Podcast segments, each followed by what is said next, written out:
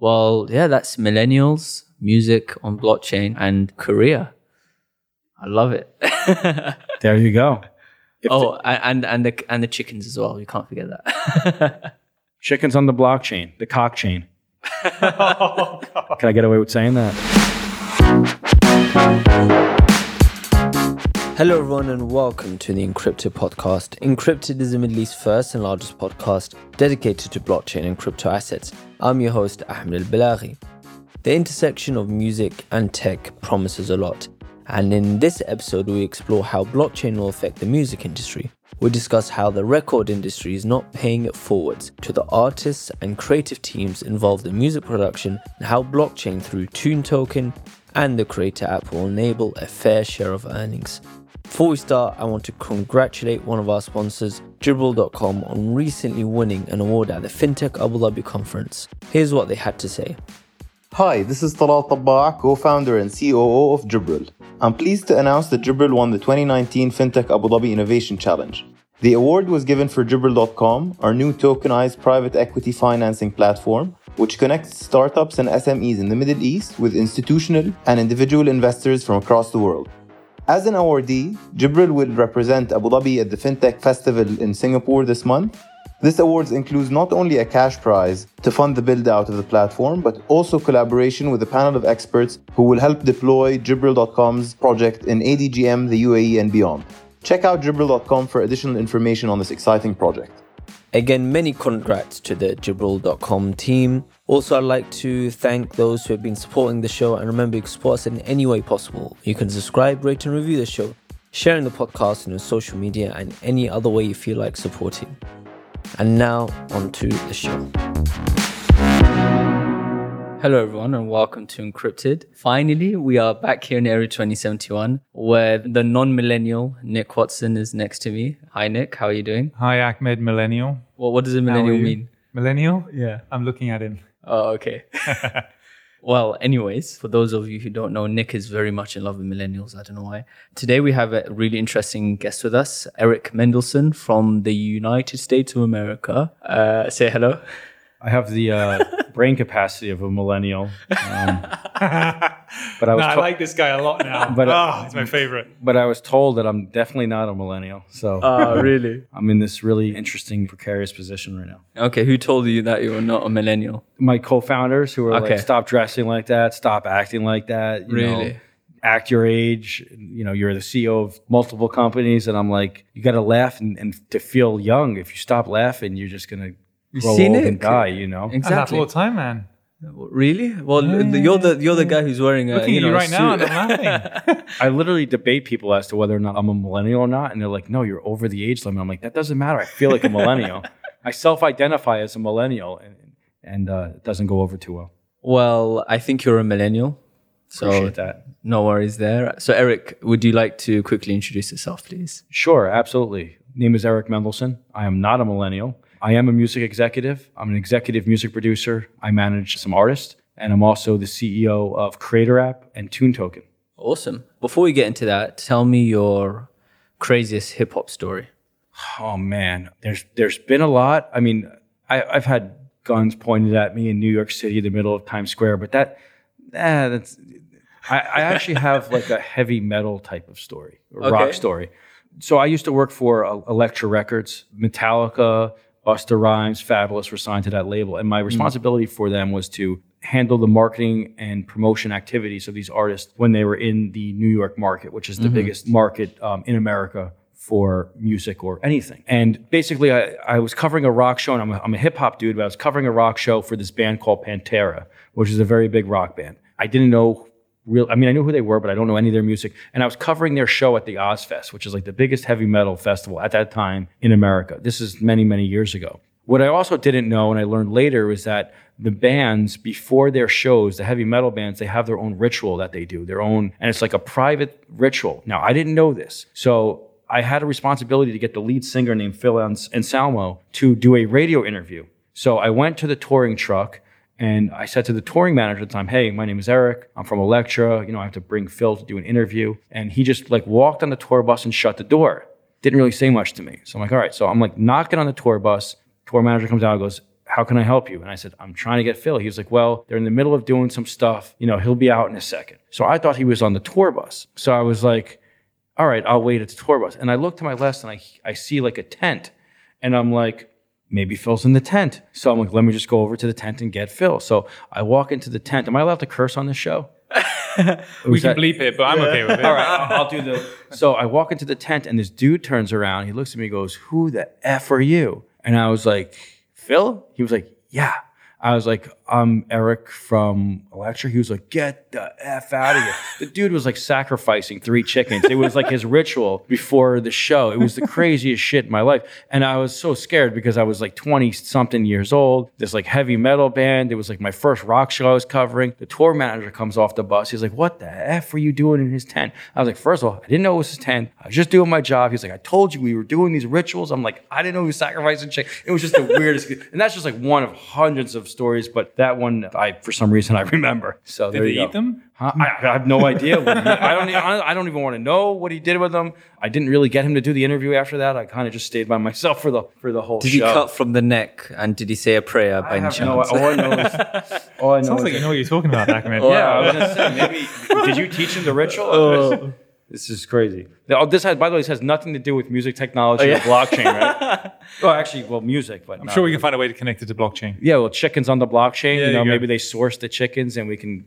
I don't know. Uh, proof of providence. Yeah, there oh, you go. Perfect. There you go. Great. Cool. So yeah, a couple of years ago, you started Cre8tor App and Tune Token. Really interesting what you guys are doing by sort of blending both music and blockchain together. Yeah. Could you sort of go and go into that? Yeah, so five or six years ago, so I managed a musician by the name of Mims. In 2007, he had the number one record in the world called "This Is Why I'm Hot." And so, yeah, ma- managed an artist by the name of Mims, number one record in the world in 2007 called "This Is Why I'm Hot." Generated 18 to 20 million dollars, and when we got our royalty check, it didn't reflect um, the amount of money we were supposed to get paid. The record label basically ripped us off, inflated costs, inflated budgets, wasn't transparent, and totally screwed us. Fast forward a few years or whatever, Mims Mims was doing some shows, and artists, you know, amateur artists, aspiring artists from all over the world would come up to him and say, "Hey, I want to get a verse from you." He'd say, "Hey, that's twenty thousand dollars," and the kid in the club be like, "Man, I got fifty bucks or five hundred dollars in my wallet." Well, Mims like, "Well, I'm not going in the studio for five hundred dollars. Not worth my time." Or the producer of This Is Why I'm Hot, he's now my co-founder. His name is DJ Blackout. He's a Grammy Award-winning music producer. He would be in the club DJing. And an artist would be like, oh man, you produced XYZ record. Can I get a beat from you? Blackout would be like, yeah, $20,000, $20,000. The guy would be like, man, I have $100, $200 in my wallet. Blackout would be like, well, you're not going to get a beat from me. So, because of the trials and tribulations that Mims went through and we went through on the royalty side of the music industry, and because of where we saw the evolution of music, Mims said to me about five years ago, like, yo, we need to get into this technology space. And I'm a music executive. It's what I've done my whole life. And I was actually late on technology. Like, I had the Blackberry when everyone was getting the iPhone. And for me, I'm just like, let everyone else try out the technology first and I'll figure it out later. And um, there goes my non millennial speak, right? If I was a millennial, I'd be on everything. But I, I like to take my time and, you know, think things through, and millennials just go crazy. So I said, okay, well, I said, all right, so let's get into music technology, even though we don't know what the hell we're talking about. And started researching and things. And, and Mims came to me for this idea at the time. We, we were calling it Recogram. It's now known as Cre8tor App. And he was like, let's build a mobile recording studio in your pocket on your phone so that these artists and these producers who are trying to get stuff from Blackout and myself can do it on the mobile device in a cost effective, affordable, and convenient convenient manner. Now I'm talking like a you know a nerdy CEO business talk, and that he didn't say it like that. He's like, "Yo, we got to do this and do that." I was like, "All right, I'll figure it out." So I, I researched the market, and I realized that there was a need because he comes to every day. He would call me with an idea, and as his business partner, manager, and friend, it was my idea to say those ideas suck you know, the power of saying no. Like those aren't going to work. I don't think, but I still would listen and evaluate every idea. And when he came to me for the idea with Cre8tor App, I said, you know what? That may actually work. This is many years ago now. And I started researching the market and realizing that there were some several apps in our space, a lot of karaoke, lip syncing apps, but none, none that were doing original music creation, none that had like a producer marketplace that allowed artists and producers to collaborate on their phone. And I said, let's build this thing. So we self-funded it ourselves. Quite frankly, not to get personal, my father unfortunately passed away. Some of the money that I got from from him passing away, from his estate, um, which not a rich man, but he gave me a good life. I invested into this into this application, into this technology product, which, as you know, startups have a very high failure ratio, very low success ratio. So I was taking a gamble with essentially the inheritance I got from my father to build this idea that Mims had that I thought was good for the market.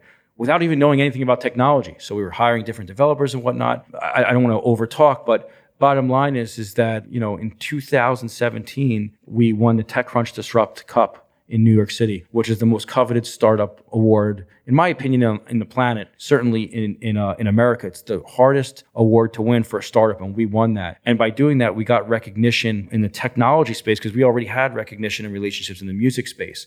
So the hybrid of all this was coming was coming into favor. We got will.i.am as one of our advisors, one of the biggest artists, producers, and philanthropists, in my opinion. We got Lightspeed Venture Partners to lead our seed round, which is a globally recognized top five VC who led the round in Snapchat, Ripple, MuleSoft, hundreds of other companies, The Honest Company. I can go on and on about. They did like three billion dollars in exits last year, which was pretty sick. New World Angels, the largest angel group in Florida, invested into us, and Timbaland, producer Timbaland, his family, his wife invested into us as well. Um, we also have support from the record labels and the publishers in America. And here we are as this, this little startup winning a bunch of awards, getting these accolades. And then, you know, this was like in 2000, mid, May of 2017 when we won TechCrunch. And obviously that was like the ICO boom was just starting and blockchain was starting to get on people's radars. And I started getting calls from various record labels and friends of mine saying, hey, you should look into blockchain. Not ICOs, not crypto, just look into blockchain. And to me, it was Chinese at the time. I didn't understand it. And, and I had a little bit of it, Bitcoin, but I didn't spend the time. Like I said, I wasn't that much of a technology guy to really research the ins and outs of it. But then during the process of, I would say, about two weeks, I started getting calls from various people in my network, some in the music industry, some in technology, some family members, just various people suggesting that I look into this blockchain stuff. And a friend of mine in Dubai, who I have to give credit to, his name is Chris Fernandez. He owns a company called Block Gemini he called up Blackout and said, "Have you guys considered doing an ICO?" And I said, uh, and Black, and he talked to Blackout. He was like, "You know, you can raise like a few hundred million dollars overnight." So Blackout said, "Well, let me talk to Erik. He's the nerdy book guy." So Blackout calls me. He goes, "Hey, we should do an ICO. We can raise a few hundred million overnight." And I was like, get the F. I was like, this is a scam. He was like, no, it's Chris telling us, who's a friend. So we trusted his opinion. And I was like, man, that sounds like such a bunch of horse crap. Let me go look into, let me go look into this. Oh, and, and we don't have to give up equity. So I was like, and I just went through the whole complexities of trying to raise around. took us many years to do it. We had to win a million awards just to get recognition. And I was like, man, if I can, you know, do something to get, get money without giving equity, that sounds pretty cool. But because of the credibility we had from winning the award and the investors, I didn't want to just do an ICO just to do it and get money. It had to make sense for our business. Blockchain had to make sense. So I spent a day researching blockchain technology, immediately fell in love with what I felt it can do for the world, the changes it can make in various sectors of the planet. And then more importantly, I started looking at how blockchain can impact the music industry, which is my area of expertise. And then once I realized what it can do for the music industry, I said, well, this is how it can relate and help my business, Cre8tor App, and this is what it can do. And I, and I started to put the pieces together. And then I went ahead and I asked additional experts and other people if this made sense. And they thought it made a lot of sense what we were doing. So, in my humble opinion, I feel like we're one of the premier music blockchain companies in the world. We created our own native cryptocurrency called the Tune token, which is a means of compensation and payment within our platform Cre8tor app, but it also stores the rights of the original songs that are created on our platform. And the most important thing that we are doing that our ecosystem does is that we're able for the first time ever to reward fans for their contributions to the network. So if a fan comes onto Cre8tor app and discovers the content that let's say the three of us here create and you share it on Facebook, we measure the engagement that your share gets, uh, likes, views, etc., and you get to earn cryptocurrency which is Tune, for contributing to the growth of our network. And us as the creators, producers, artists, songwriters on the song, we get to earn Tune token as a royalty for that song creation. And to me, this is going to be the most impactful technology revolution the music industry has ever seen. And I don't think that we'll see it for three to five years, but we are at the forefront of it. And I want to be early, not late. So I know I talk a lot. I'll just let you guys take it from there. Well, at least we know now. we do know now. Um, millennials don't talk this much, right? No. Okay, yeah. Sophisticated, Millenn- sophisticated, sophisticated, mature people talk. this way. Millennials want ah. other millennials want other people to talk for them. They don't want to do any work. They just want to sit back. and- Dick. Millennials don't even read terms and conditions of Oh, anything. is So right? we, we know that. For so I could can I send know them a, someone. I can send them a contract. They're over eighteen. they will it's legal. sign and they'll use a service and they'll even pay more than they should for the service. It's amazing what millennials will do. and they and Right, Ahmed? They'll get like a wrong charge in their credit card bill, and they won't even dispute it. They won't even care. They'll Oh no, I know someone who will dispute Oh, it. but He actually should be charged that uh, much. He just thinks it should be free. Yeah, right? Do, do you want to that's do you true, want that's to ask the questions and I could just take yeah, it? yeah, yeah, yeah, yeah, no, no problem, no problem. So, so can you tell us about the the next six to twelve months for Tune and even the Cre8tor app? Because obviously there's two Yes. application processes for this. Technology. Yeah, let me clear. Um, so, Cre8tor App is a Delaware C corporation in America. Tune Token is based in the Cayman Islands. Our holding company is based in Panama. So, they are two separate entities. And Tune Token is not exclusive or uh, to to Cre8tor App. We hope that other music applications or other applications out there will utilize our smart contracts that we're developing and partial which are already developed, as well as integrate our Tune token as a means of compensation for other applications. That's how we grow the network. With that being said, I can't say who, but we have two huge partnerships, corporate partnerships, not MOU, but real partnerships that we will be announcing very soon in the near future with two of the biggest companies in Korea that I'm really excited about. And I've been spending a lot of time in Korea, have business partners there. And that's really, in my opinion, the mecca of where blockchain and cryptocurrency is thriving right now in terms of adoption and innovation is, is Korea. Mm. Unfortunately, I wish it was America, but it's just not. That, that's my opinion. So certainly announcing partnerships or announcing those partnerships. We have additional partnerships in music. You know, we're, we're, we're doing partnerships with blockchain and also partnerships with, with music because it's important that we get get users on our platform. And I feel like 90% of the projects, at least last year, all they cared about is what's their token price on the exchange and how what's it trading at. But they're not building a product and they have no users and they have some don't really have a use case. And we want to be the opposite of that. We we don't really care what our token price is. It's not something that we look up look at every morning, even though we are on Bithumb Global in Korea. It's and we will be on other exchanges in the near future, but that's not our driving motivation. Our driving motivation is to reinvent the music industry the way that we believe it should be reinvented. Okay, so to touch on that point, so I'm like looking at things online and it says apparently for every $1,000 of music sold, the average contracted recording artist makes about $23.40. It's actually so, less than that. Oh, wait, you said 1000 It should be about, wait, how much did you say? So for every $1,000. Yeah sold, how much does the actual well, so artist the, make? So there's about forty-three billion dollars yeah. um, of revenue that's generated. Uh, this is obviously an estimate, but it's yeah. an estimate that everyone uses. About forty-three billion dollars every year that's generated from music. Not necessarily the sale of music, but we're talking about con- well, sale of music, concerts, everything musicians only see 12% of that. In, in America, the football players, the real football players, not the soccer players, oh, um, and the NBA basketball players earn anywhere from 49 to 51% of the revenues that are generated from the NFL or gotcha. the NBA.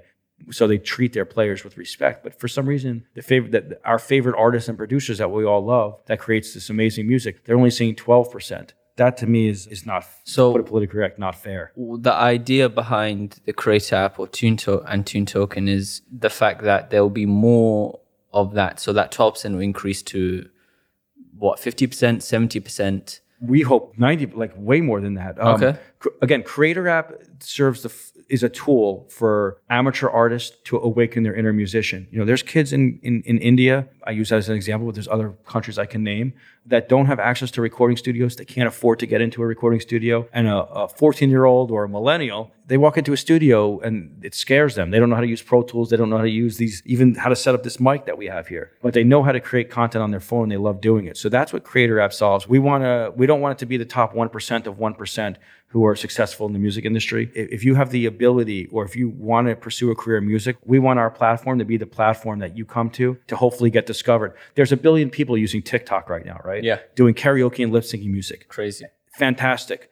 But how many Justin Bieber cover songs can we hear? Eventually, there's a certain amount of those kids who are doing these cover songs or these lip syncing songs on these platforms that actually want to pursue a career in music, and we want to be the platform that they come to. With with Tune Token, we're incentivizing the community, specifically music fans, for coming on our platform and sharing the content. Data is obviously extremely important, extremely valuable. I think that the mo- most of the world doesn't realize how valuable our data is and how much our data is worth. And we just give it away freely and sign contracts without reading them and user agreements, which is kind of screwed up. And and these services that that control and take our data, the Facebooks, the Instagrams, the Twitter, I think that they provide amazing services and they give these services to us for free, but they're making and they, and they have a high overhead, but they're making a lot of money off of our data. And we're not seeing any of that for helping to grow their platforms. And I believe, and when, when I take it a step further, the streaming platforms. If, if I'm on any one of these streaming platforms and I share a song that I hear with any one of you guys, Apple, Spotify, or SoundCloud, or or Deezer, or whoever, they don't they don't compensate me for sharing that content with you guys. But my share of that content helps bring more eyeballs to their streaming platform where they're making money. So we want to kind of break down those barriers and allow all of the participants in the music ecosystem to to get compensated. And, and uh, obviously, our our main goal was to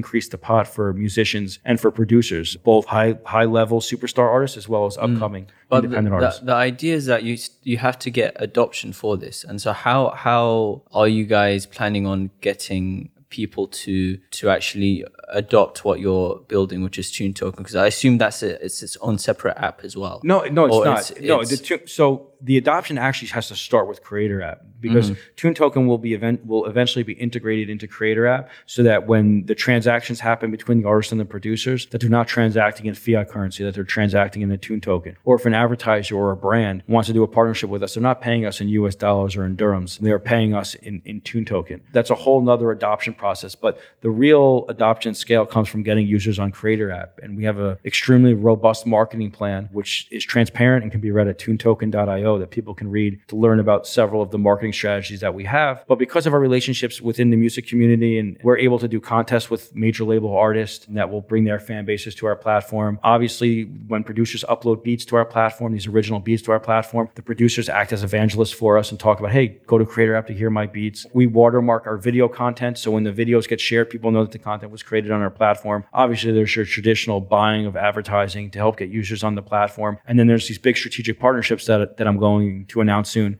which when you see what we're announcing, you'll understand the potential and why we decided to do those partnerships. For us, it's all about getting the users and the adoption of Cre8tor App, because that adoption will then lead to hmm. the adoption of our blockchain product. So on on Cre8tor app, just give a summary of where blockchain comes into play. What it, what is it used for on the platform itself? Sure. So very simple for blockchain, it tracks the rights. So the three of us do a song on Cre8tor App. I attach a smart contract to it so that I know that the three of us own the rights. We agree to it. It's put in the contract automatically. There's no lawyers. There's no middlemen. A traditional lawyer would cost maybe thousand dollars, and then the other side would have to buy get their own lawyer to review the contract. So let's just say it costs thousand dollars between two independent artists in India to do a song together legally these kids don't have a thousand dollars to spend on a lawyer. You can't expect a 14 year old to go do that. So we give them the ability to register their song rights on blockchain in a legally binding, essentially a legally binding contract. There's disputes whether it's legally binding or not, but a legally binding rights agreement without them having to spend any money. So it's all about the smart contracts. And then once you know who owns the rights of the song, because we believe that future content creation and music creation is going to happen on the mobile device, we hope it's on Cre8tor app but it doesn't necessarily have to be on Cre8tor app. Once we have those songs and we're able to track them, it starts to break down that royalty problem and that transparent problem that I spoke earlier about. The, about actually, I didn't mention it. There's 2.5 billion dollars of uncollected royalty in the music business because people don't know who the who. The main issue is that the record labels and publishers and the DSPs, digital service providers, they don't know who owns the rights of the songs. So they're playing this music and the music is generating royalties. But when they go to pay it, they're like, wait a minute, is Erik, who who owns the song? So when you have that those rights in a smart contract, and when you're at the inception of where creation happens on the phone versus a recording studio, we are the recording studio. We know who does it from the inception. It's created on our platform. It's so much easier to attach a smart contract to it from the start of the creation versus going back and trying to put Michael Jackson's rights on blockchain because there's so many different stakeholders that are involved. So that's the issue that blockchain solves.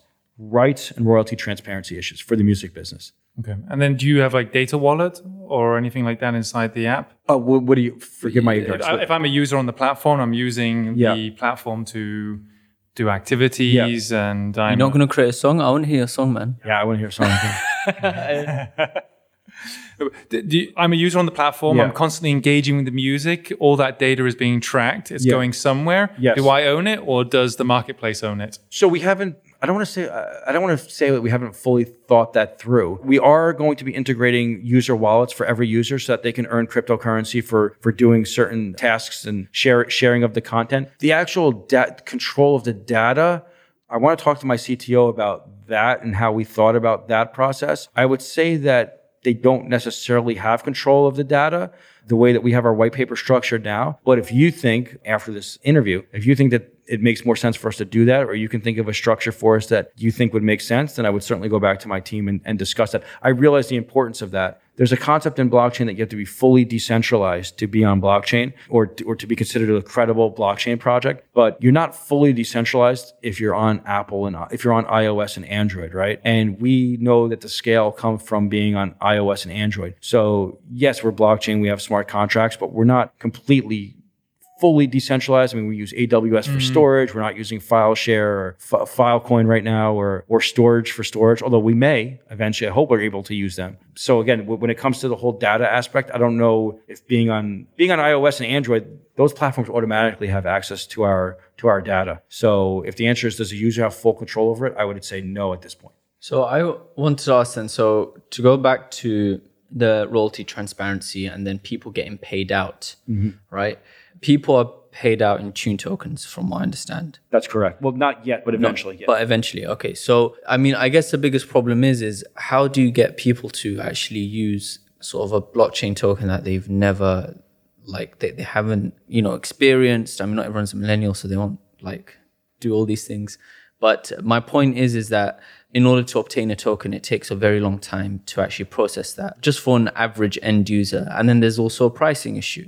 You know, one day a token is one cent, the, the next day it's 10 Right. cents. Yeah. And so, I mean, how have you guys been thinking about that, you know, issue? I mean, I, I'm an artist. I get, you know, $10,000 of tune tokens. The next day it's $2,000. Right. You know, so M- MIMS and blackout are if we if we force the token on people early without adoption happening, I guess in other areas, they think it's they think obviously like how you're thinking, it's going to be a challenge to it's going to be a challenge to get people to use to use the token and to and an education process. But right now, a lot of these artists and certainly aren't making it that much money, and certainly the fans are making nothing. So regardless of whether it's ten thousand or drops down to two thousand or one thousand, I think that a lot of independent artists are just happy to make some sort of get compensated. I don't want to say make money because currency, cryptocurrency is not supposed to be considered money. I have an idea for you. Please, So, glad you do.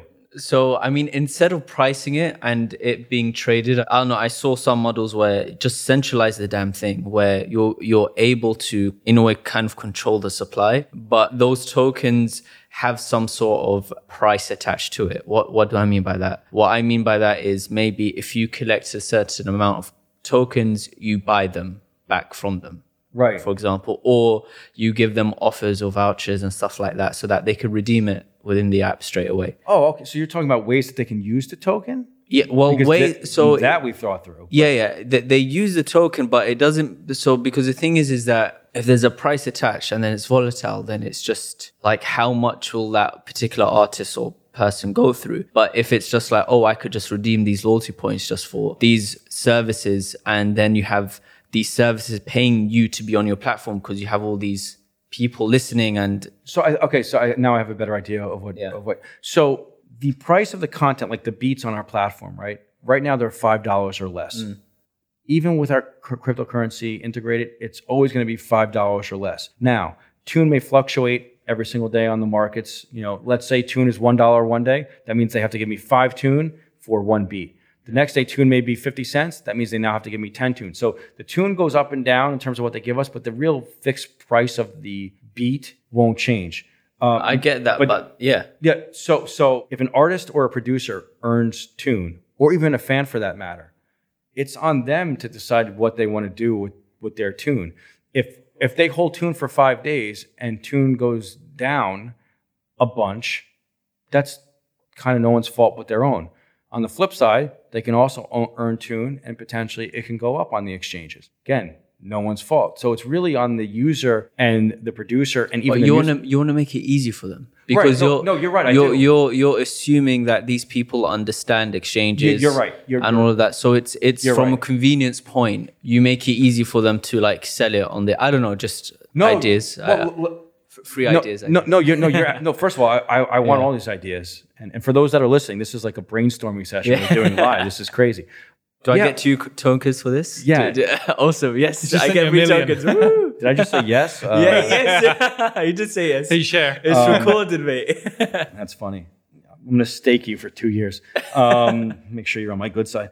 Yeah, I mean, listen, I'm I'm, I'm open to any type of any type of Yeah, yeah. suggestions. I do think that the music community is starting to understand about cryptocurrency. Yeah. obviously, there's still a very small percentage of the population that really understands it. I mean, I th- I think that that's the potential that Libra has is to bring this adoption and this education to you know the, the average person about what blockchain can do. And once that happens, I think it, the, the the floodgates are going to Yeah. open up for Tune Token and other applications. So I'm actually pretty excited about the whole Libra thing, even though I think it defies everything that blockchain kind of stands for. Well, maybe cross-border payments, but I think from an education adoption standpoint, yeah, go ahead, Facebook, be the first rat to the cheese. Like, go Yeah. for it.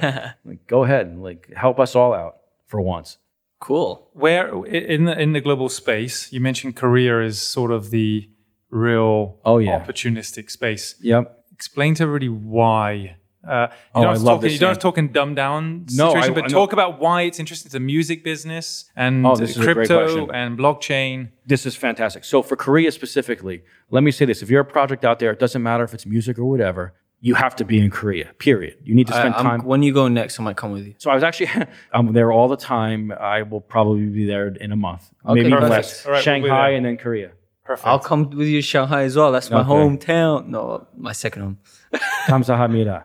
Um, I, I know five words in Korean, and they get me well, well around just fine. So for us specifically, Korea. Many people may not know this is the number one mobile penetration market in the world. More people in Korea have phones and use them than any place in the world per capita. So for any app developer out there, that's like gold. The other thing, the most of the population is concentrated around Seoul and in Busan. So you can do marketing activities in Seoul and Busan and get millions and millions of Koreans in a tight area without having to go all over the place. And like in America, you know, fly six, seven, you could do like some really cool targeted campaigns in those markets and get a ton of people in, in a short amount of time. Number three, Koreans love creating content and lip syncing in karaoke bars all over Korea and in Japan and in Asia for that matter. They love creating content on their phone. In fact, TikTok started off in Asia. And Korea is a global music hub. I was just talking to one of the largest concert promoters in Dubai. I won't name who they are before I came here. And they're like, Erik, can you get us K-pop artists in Korea? I mean, in Dubai. I said, people here like it. They're like, there's a ton of people from Asia in, in Dubai and they want to hear K-pop. So K-pop is, is, is, is globally is globally recognized now as a, as a as a top music genre. So you have global mobile penetration. You have people who are creating content on their phones using music. You have a top, a top music market. And what piece are we missing? Blockchain. Koreans love cryptocurrency. They're buying all to- tokens today. If the ICOs were prevalent, they would still probably participate in those. There's a there's a, a certain economy now that is made up of blockchain. When you drive down, when you're by the COEX in, in, in Seoul, there's like blockchain row. You see blockchain companies exchanges with their signs on their building. In America, these companies are underground hidden. In Korea, it's like, look at us, here's the blockchain companies. The government is heavily involved in policy. The government has a progressive stance on policy around cryptocurrencies and around blockchain, and, and they're making initiatives to do so. There's literally almost a conference there every single week. There's there's certainly meetups and events there almost every other day in Korea, educating the public about blockchain and cryptocurrency. Now, from what I was told from some of my Korean friends, the reason this is is that Koreans and Asians in general are risk takers. They're gamblers. They like taking risks. Specifically in Korea, what I was told is many years ago, I guess Korea wasn't a bustling country or economy like it is now. Families were leveraging everything that they owned to invest into real estate. And there were some risk adverse families who didn't invest and didn't leverage their assets and their fortunes in real estate, meaning they didn't buy property. And they kept money in the bank or, or assets they didn't, they, you know, they just kept assets where they were. They didn't use it for real estate. And then there were the risk takers who used every dime that they can possibly do to buy real estate. And it was the risk takers from years ago that has created generational wealth for the kids today. So Koreans in general have a very risk taking gamblers mentality. And that's why they, that's one of the reasons why I believe that they love cryptocurrency because to them, they, they just, they love the thrill of it. Historically, it's been passed down from generations. And, you know, the people that didn't take the chance back then in the real estate market, those are, I don't, I dare, I don't want to say lower class but those are the less well, less well off people than the uh, other other Koreans who took the chance.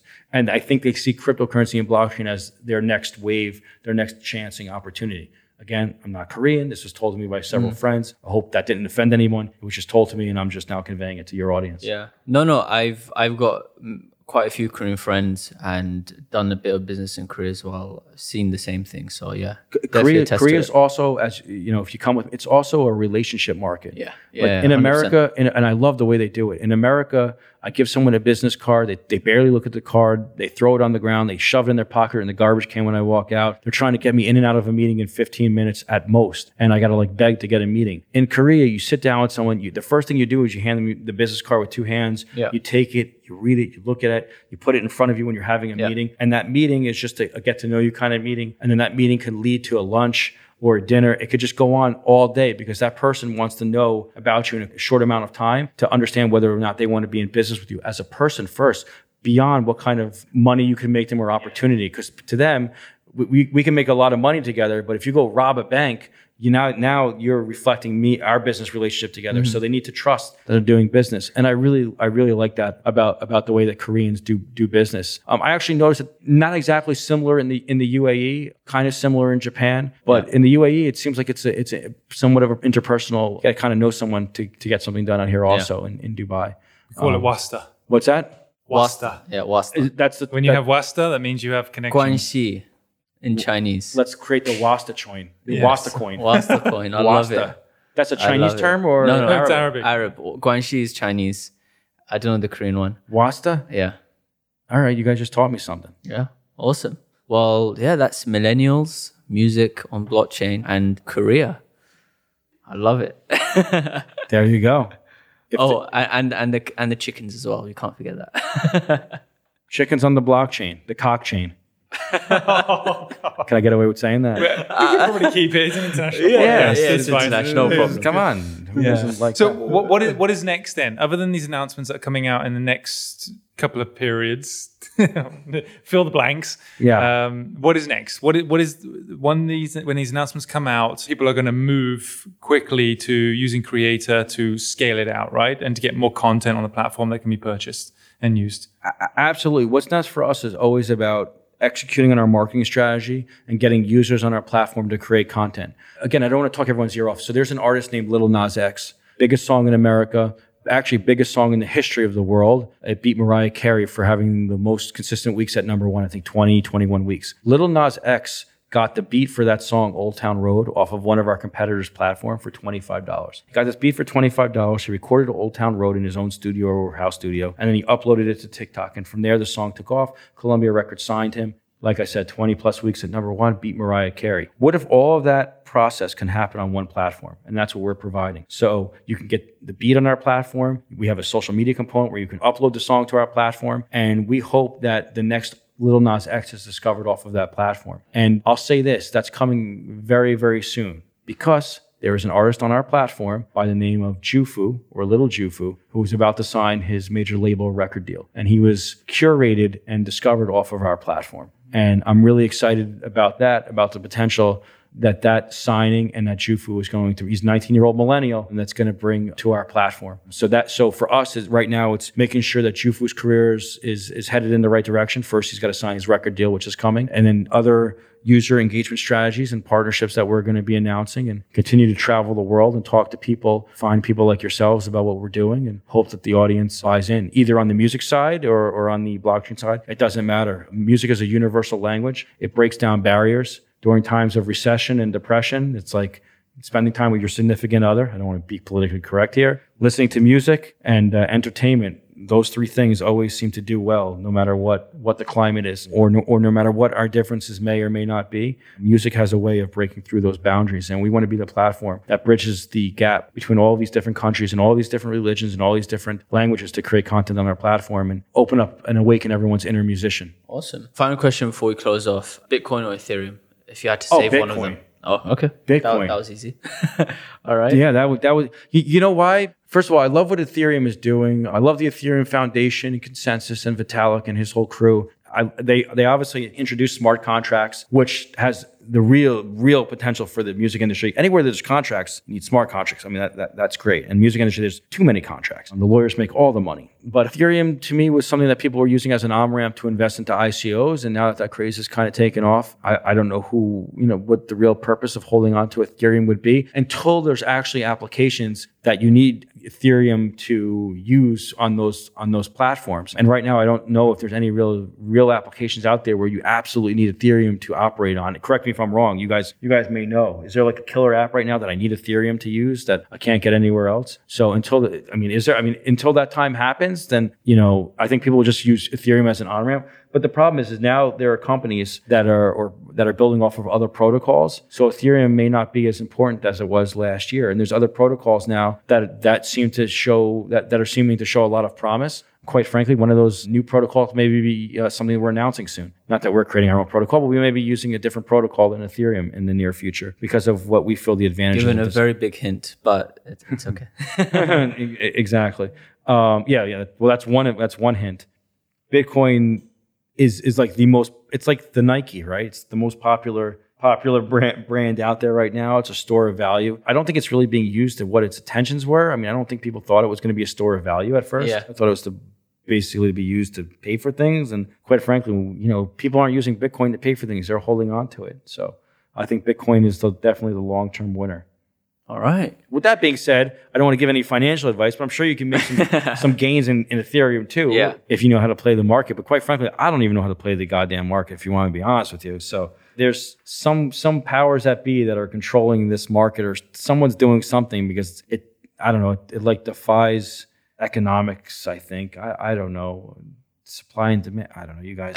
I don't want to get too deep here. We're not traders. Yeah, I don't want to we're- get. we're blockchain. not traders. Yeah, I'm not. I'm not a trader either, and I feel like I'm at a competitive disadvantage because Oh, it's okay. No, you don't need to be. well, back then people were buying anything and it didn't matter. But now Yeah. you kind of have to know. And the, the way that I place place my bet, so to speak, or when I when I purchase tokens or invest in a company, I, I look at the founding team. I look at where their experiences are. I mm-hmm. look at have they developed a product or you know do i think that they're capable of developing this product which comes from where their experience comes from? But i also look at the investors like who's behind the project. Do you have like real vcs behind you? Like vcs who typically invest into equity companies backing you? Who are those vcs what other companies have they invested in? Because they help it's like the diligence process right? But if it's if it's 15 15 kids who have a syndicate in you know belarus or something i'm like eh, you know maybe they might I not- know that you spent a lot of time in Korea. Once you said that, I know exactly how much time you spent Oh, in he's been on Korea. Telegram too much. Yeah. someone get me some alcohol I'm passing out over here All right. yeah i definitely talk too much it's all good. How can people get in contact with you if they want to? Um. I'm very accessible on all of my social media channels. Erik Answerman on Instagram. That's E R I K A N S W E R M A N on Instagram. I think that's my Twitter too, but there's some bot that's taken over my Twitter, so I don't even post on my own Twitter. TuneToken.io is our website, or if they're into music, Cre8tor app. Uh, that's spelled with an eight, so C R E eight T O R dot A P P are our websites. You can contact me from there. You can DM me. I, I respond to every single message. I'm on LinkedIn. If you're a professional, come on LinkedIn. If you're like when Lambo kind of guy, don't don't contact me on on LinkedIn. if you're a millennial, Millennials can definitely contact me. I'm signing millennials. I'm signing mill- millennials are who I need to sign. So awesome. Great. you know, someone's got to do all the work for him. So that's what I'm here for. You know, right? Yep. Yeah. Nick, Nick, you should join as well. I mean, I'm surprised he even spoke during the podcast that he didn't let you do it all for him and he just put his name he's on got- it. he needs to feel important. So Yeah, all millennials need to feel. We all need to feel important. I think sometimes, right? You're important to me. No, to no know that. comment. No comment. all right. Well, thanks a lot, Erik, for for coming to the show. Thanks for having me. Really appreciate it. thank you.